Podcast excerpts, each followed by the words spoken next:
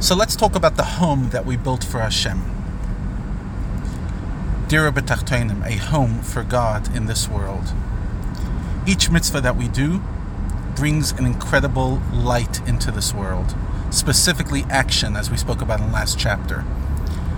And the more light that I bring into this world, the more I make this low world an abode for God. Over time, that's what leads to Mashiach.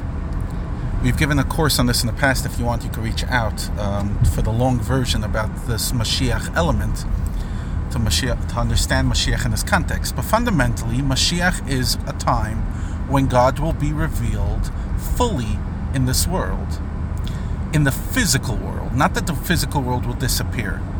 And that's why Mashiach is such a fundamental idea to Judaism.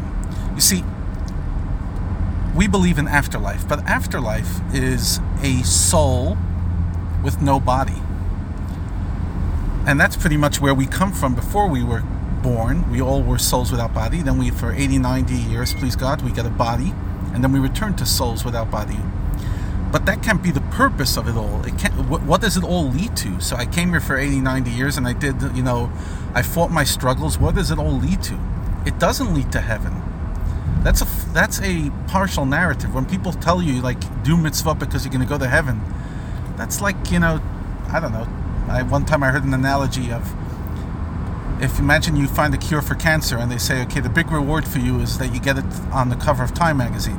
It's nice, but the biggest reward is that you actually found a cure for cancer and you help people. So too, telling people that they're doing things to go to heaven is uh, ridiculous, and it's self-serving. Go put on tefillin so you go to heaven. No, go put on tefillin because you're making this world a better place for God. And eventually, in this physical world, God will be at home. And that will be amazing.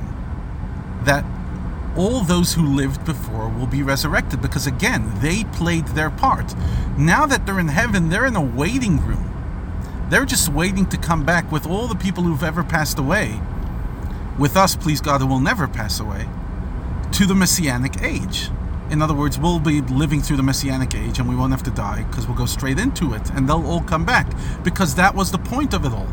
Everyone played their part. Some people by living long lives, some people by living short lives, unfortunately. Some people by living lives of comfort, some people living lives of, of pain. Some people by giving their lives up to God. Some people by the struggles they fight every single day. Some by all of this. Point is, everything we go through slowly but surely builds the world of the future, which is a world that God will be revealed.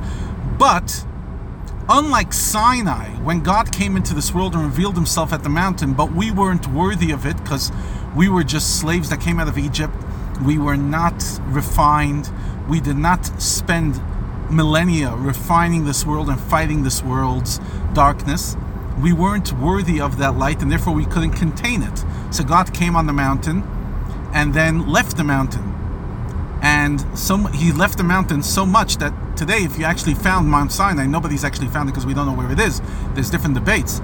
But if you found the mountain, there's nothing holy about it because God's holiness didn't permeate it. But once God comes into a world that earned God's light, because they worked hard for it, because they fought for it, then the light is permanent and will permeate us in the most everlasting way. And that's why once, once Mashiach comes, it will never be dark again. This temple will never be destroyed. This messianic age will never be destroyed because this is where it's all leading to. In the words of Tanya, Tachlis ma'asenu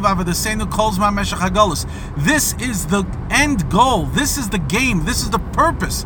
Everything we're heading is for Mashiach. Why? Because Mashiach will be when God finally feels comfortable in this world.